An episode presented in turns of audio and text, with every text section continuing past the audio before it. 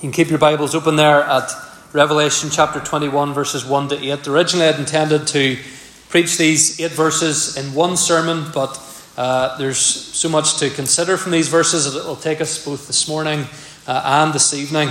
Uh, so, we're thinking today, both morning and evening, about this theme all things new. All things new.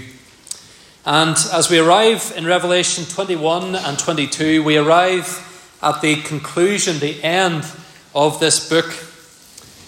And yet, the funny thing about chapters 21 and 22 of Revelation is that they do not actually describe an ending at all. Instead, they describe a new beginning. Some of you will have read C.S. Lewis's books, the, the Chronicles of Narnia series. And those books, of course, are heavily shot through with Christian themes, quite deliberately so, uh, biblical imagery.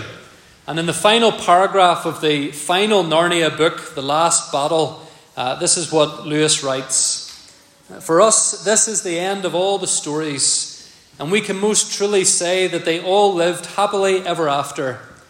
But for them, for the, for the characters in the book, it was only the beginning of the real story. All their life in this world and all their adventures in Narnia had only been the cover and the title page. Now at last they were beginning chapter 1 of the great story, which no one on earth has read, which goes on forever, in which every chapter is better than the one before.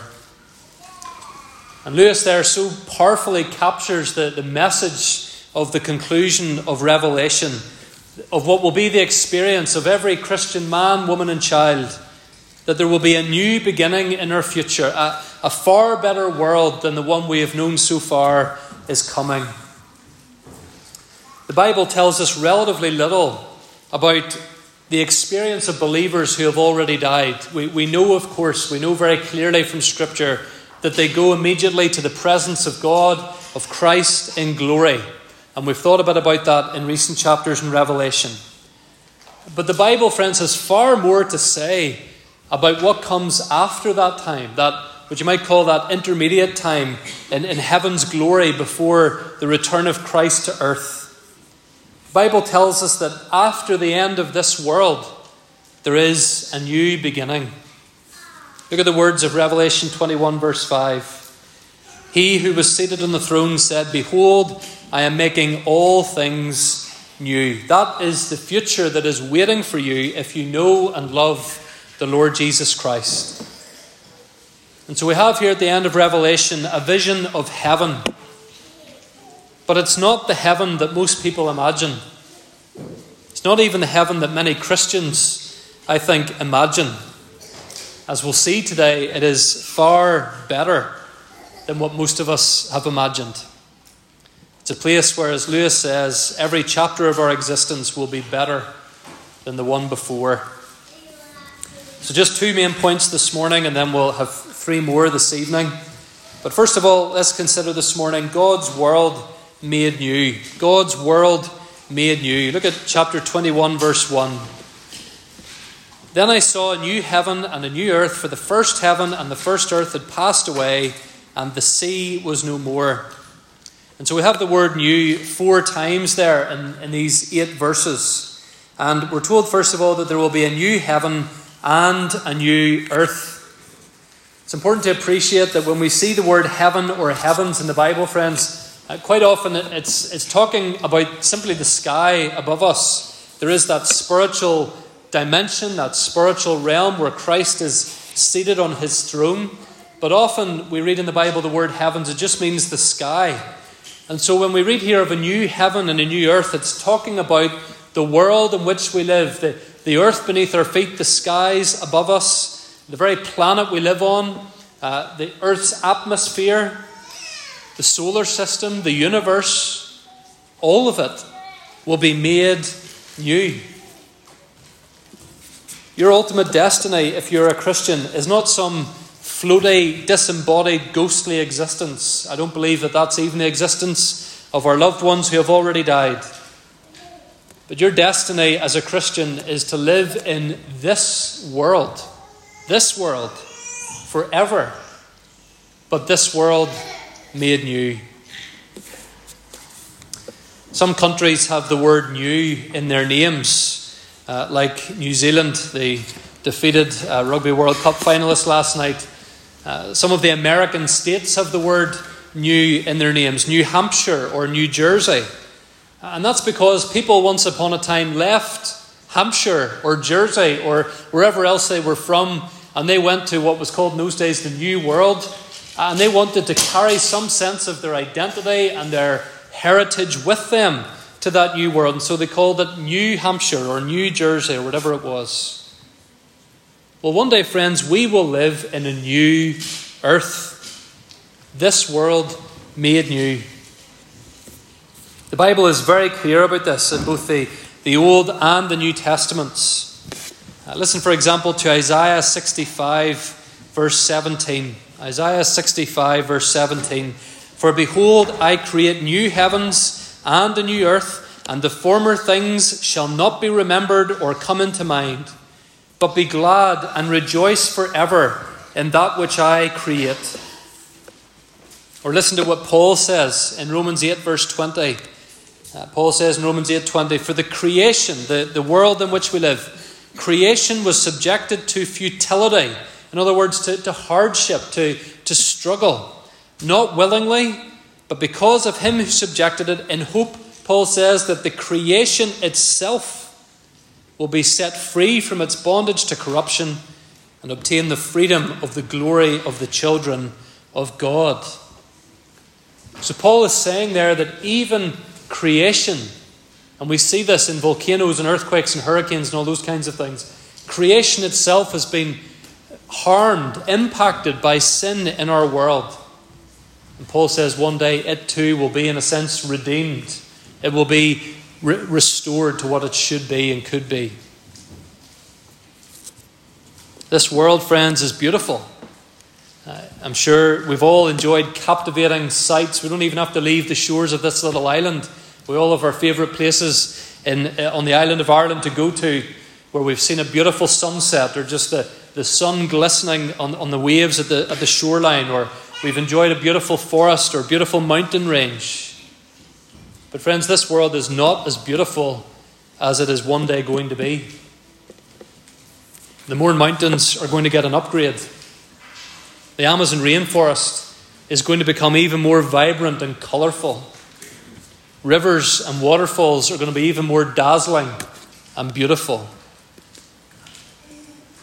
Verse 1 says that the first heaven and the first earth had passed away. Back in chapter 20, verse 11, we were told that this happens at the same time as Christ appears for the final judgment. And uh, I was mentioning this in our home group this past week, but we need to appreciate with all these things we read at the end of Revelation, they are not drawn out processes. The coming of Christ, when, when he does appear, the final judgment, the, the disappearance of uh, or the, the renovation, the, the purification of the first heavens and the first earth, the appearance of the new heavens and the new earth, all of that, friends, is going to happen in an instant. It's not a drawn out process. It's also important that we understand that this particular word new that we keep reading here, uh, in the original language, it, it means new in, in kind or in quality. Uh, or sorry, it means new in quality, not new in kind. So we're not going to live in a different heaven and a different earth.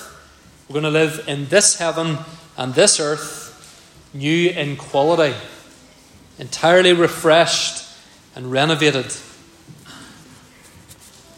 In September 2015, uh, Apple released what was at the time their, their latest iPhone, uh, the iPhone 6S. And their advertising slogan was the only thing we've changed is everything. And so, of course, it was still an iPhone. It was recognizable as an iPhone with the, the screen and the shape and the frame and the camera, generally speaking. But the advertising slogan was getting at the fact that it's brand new in quality. Everything's been upgraded. It's, it's going to be sleeker and better and faster. Well, in a sense, friends, that's what will happen at the end. This world will be upgraded, it will be made new in quality. Or you think of uh, those of you who have gone through the process of renovating uh, a house or a building, as perhaps we uh, will get the opportunity to do eventually. in our own property, uh, the church property.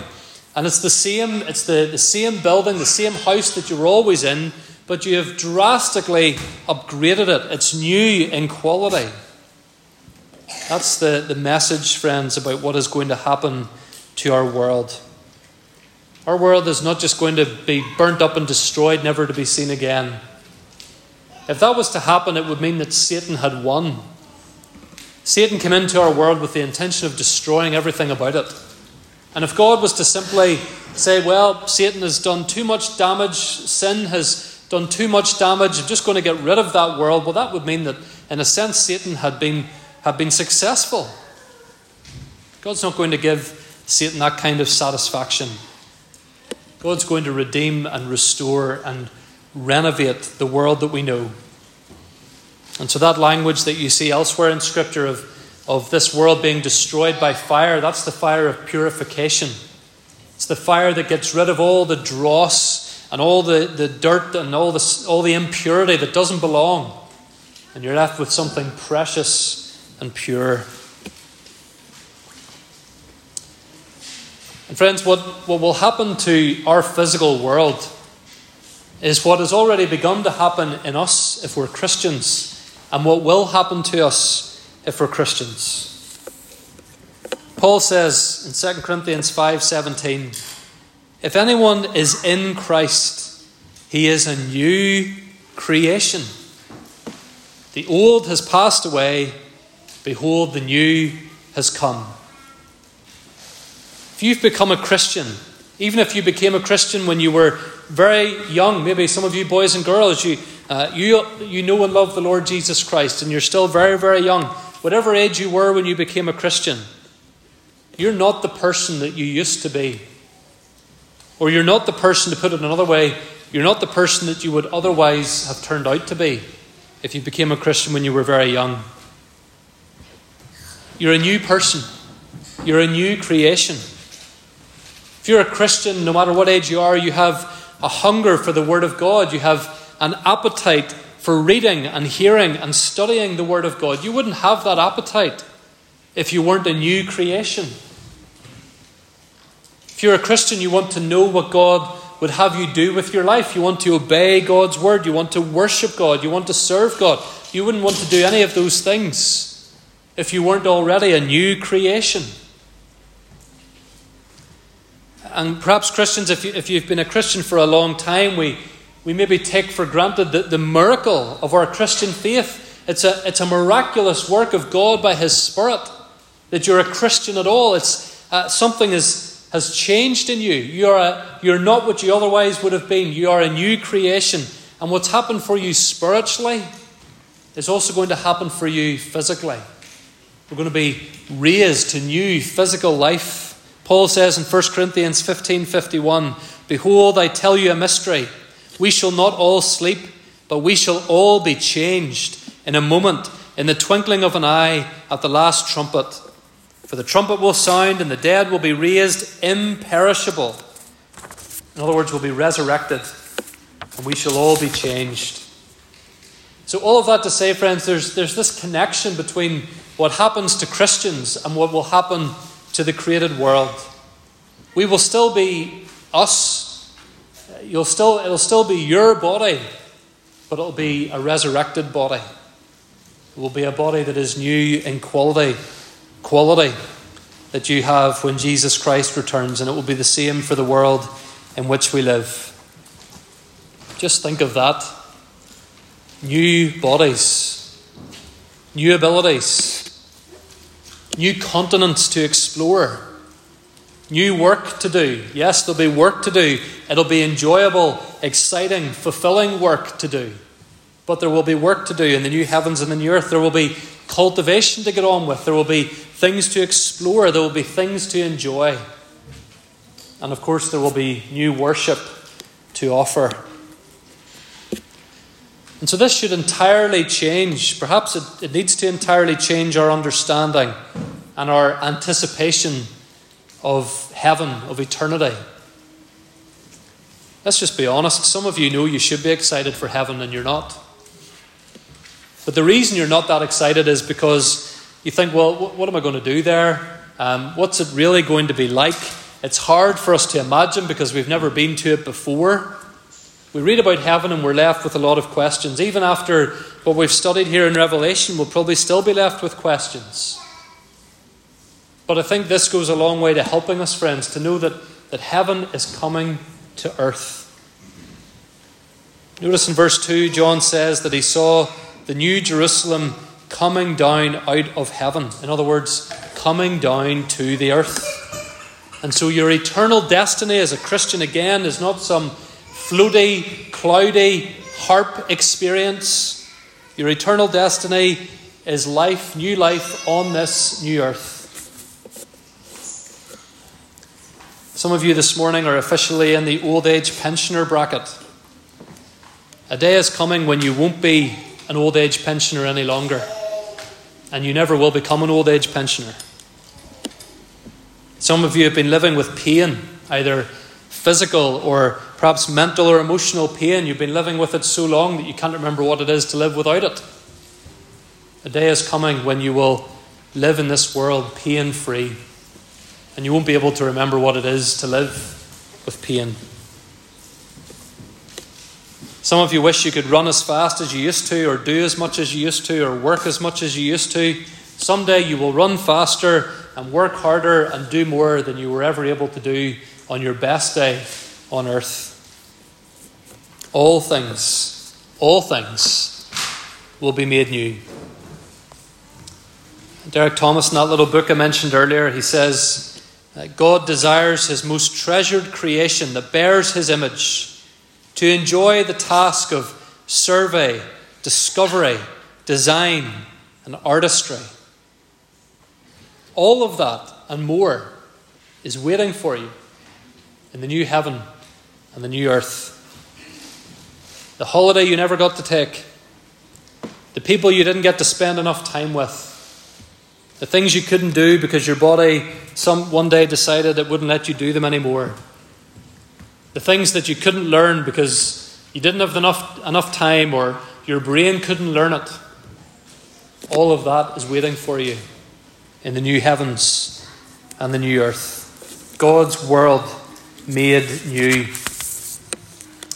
But the other thing I want to draw to your attention this morning about this new heavens and the new earth is God's removal of danger and difficulty. God's removal of danger and difficulty. Notice in that last little comment in verse 1, uh, having told us that the first heavens and the first earth passed away, notice John also says at the very end of verse 1, he says, The sea was no more. The sea was no more. What does he mean by that? Is there going to be absolutely no water in the new heavens and the new earth? Because that would be very, very different from the world that we live in now. Well, I doubt very much that there will be no water in the new heavens and the new earth. We're still reading symbolic language here, remember? And throughout the book of Revelation, the sea has usually been a symbol of threat and danger. And that being the case, there are probably a few things John means here by saying that the sea was no more. Several other preachers and commentators make these same observations. Uh, but a few things that, that, is, that are probably meant by this phrase the sea was no more. First of all, no more separation. No more separation. Some of you today perhaps have loved ones living across the sea. And of course, you can now talk to them these days. You can talk to them via phone or, or video call, FaceTime, or whatever, anytime you like almost. Uh, perhaps occasionally you can get on a plane and you go and see them. But you probably still miss them terribly. It's just not the same. You, you feel that sense of separation from them. Well, that was even more the case in the ancient world. Uh, in John's day, if someone got on a ship and sailed away, there was a strong possibility that you were never going to see them again. Either because it was just simply too much of a journey for you to undertake, or perhaps because they, they could die at sea, as many people did in the ancient world. It was a very dangerous thing to travel across the sea uh, in those days. And so the sea separates people husbands from wives, parents from children, friends from friends. In the new heaven and the new earth, friends, there will never be any such separations. You will never see someone you love for the last time. You'll never be counting the days, counting the sleeps, as some of our children sometimes do, until you finally see someone again. In fact, heaven will be the opposite of separation, it will be reunion. It will be the gathering together of God's people, never to be scattered away from each other again. So, no more separation. Also, this word, the, the fact that there's no more sea, it means that there will be no more threat. No more threat. Uh, ancient nations had to keep an eye on the horizon for foreign invaders coming. And, and if, you, if you lived in a nation that shared a border with the ocean or the sea, then you had to keep people constantly keeping watch at the coastline. No, no radar, no early warning systems, no satellite. You just had to rely on the men on the lookout towers to, to watch and see if anybody was coming across the sea to invade your land. And so, again, in Revelation, the sea is a picture of threat. Uh, Satan's beast arises out of the sea, back in chapter 13, verse 1. But in the new heavens and the new earth, there will be no threats. There's nothing going to arise someday out of nowhere to cause us pain or trouble or panic. There will be no more threats, no more conflict.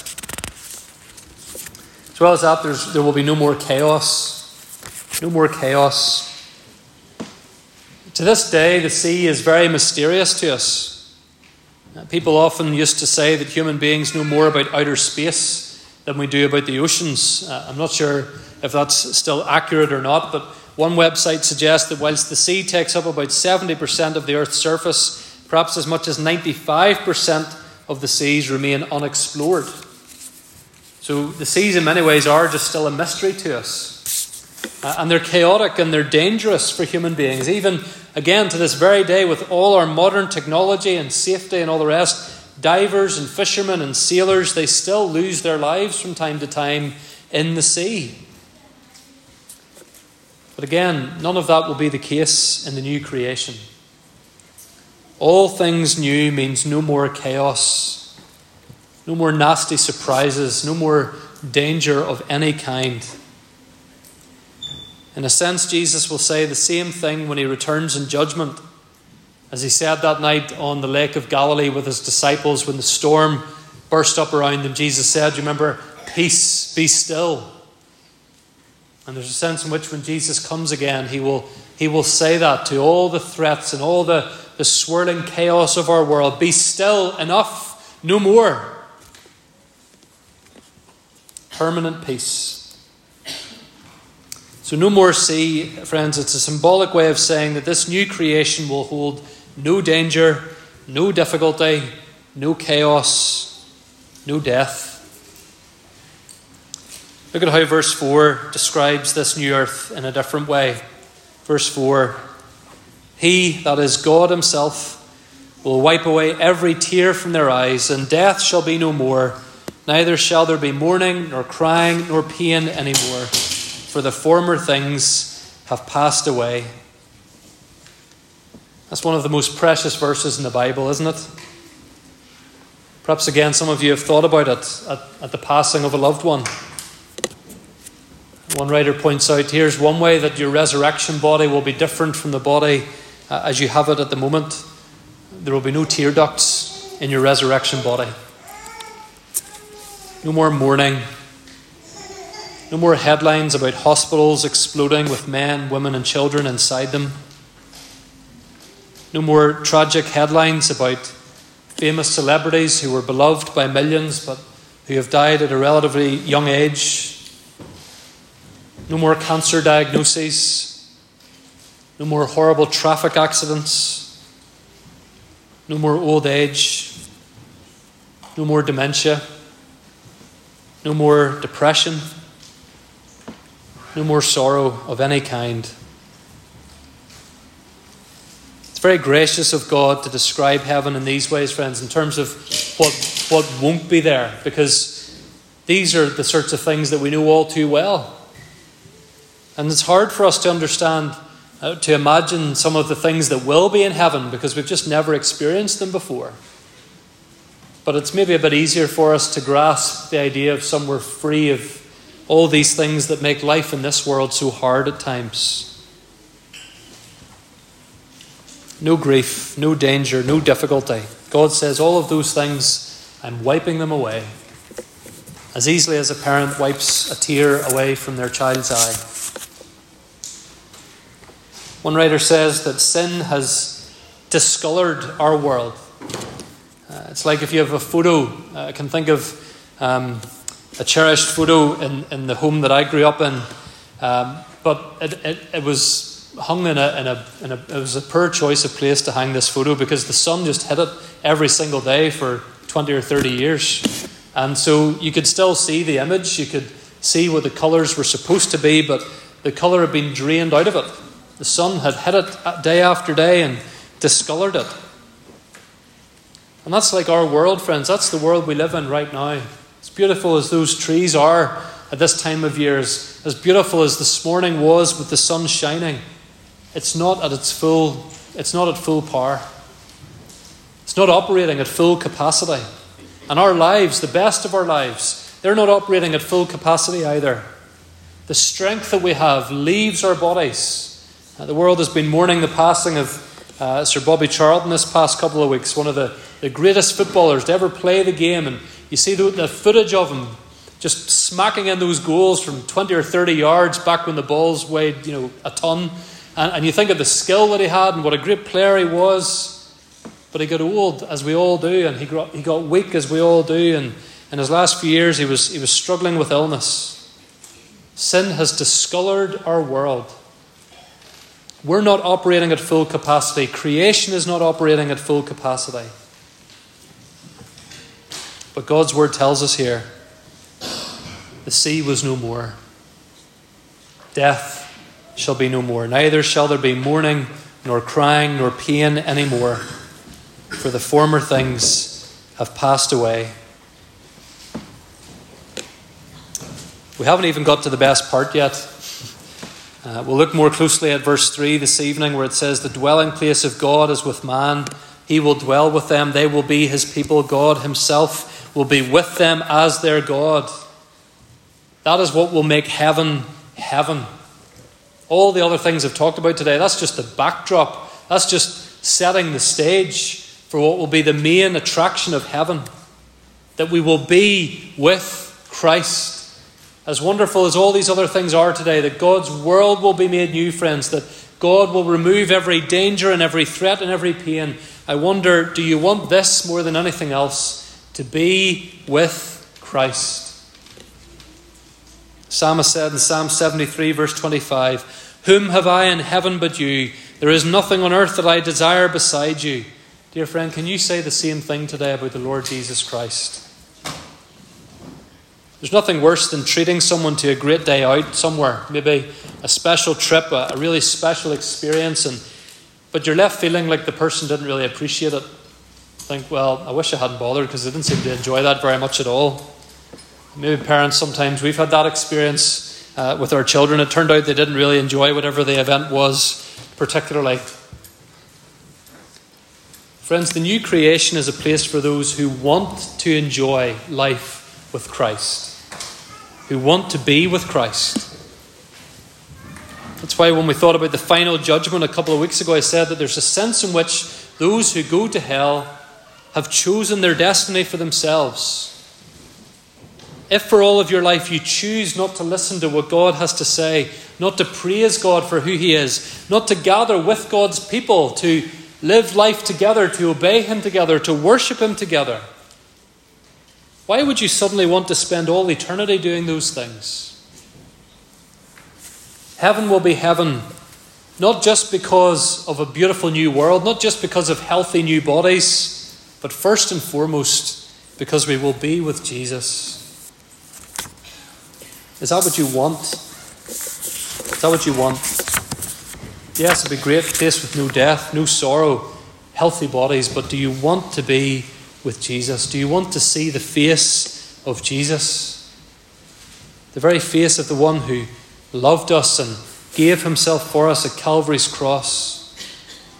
The face of the one who created this whole world and who from all eternity had chosen to love us and give himself up for us.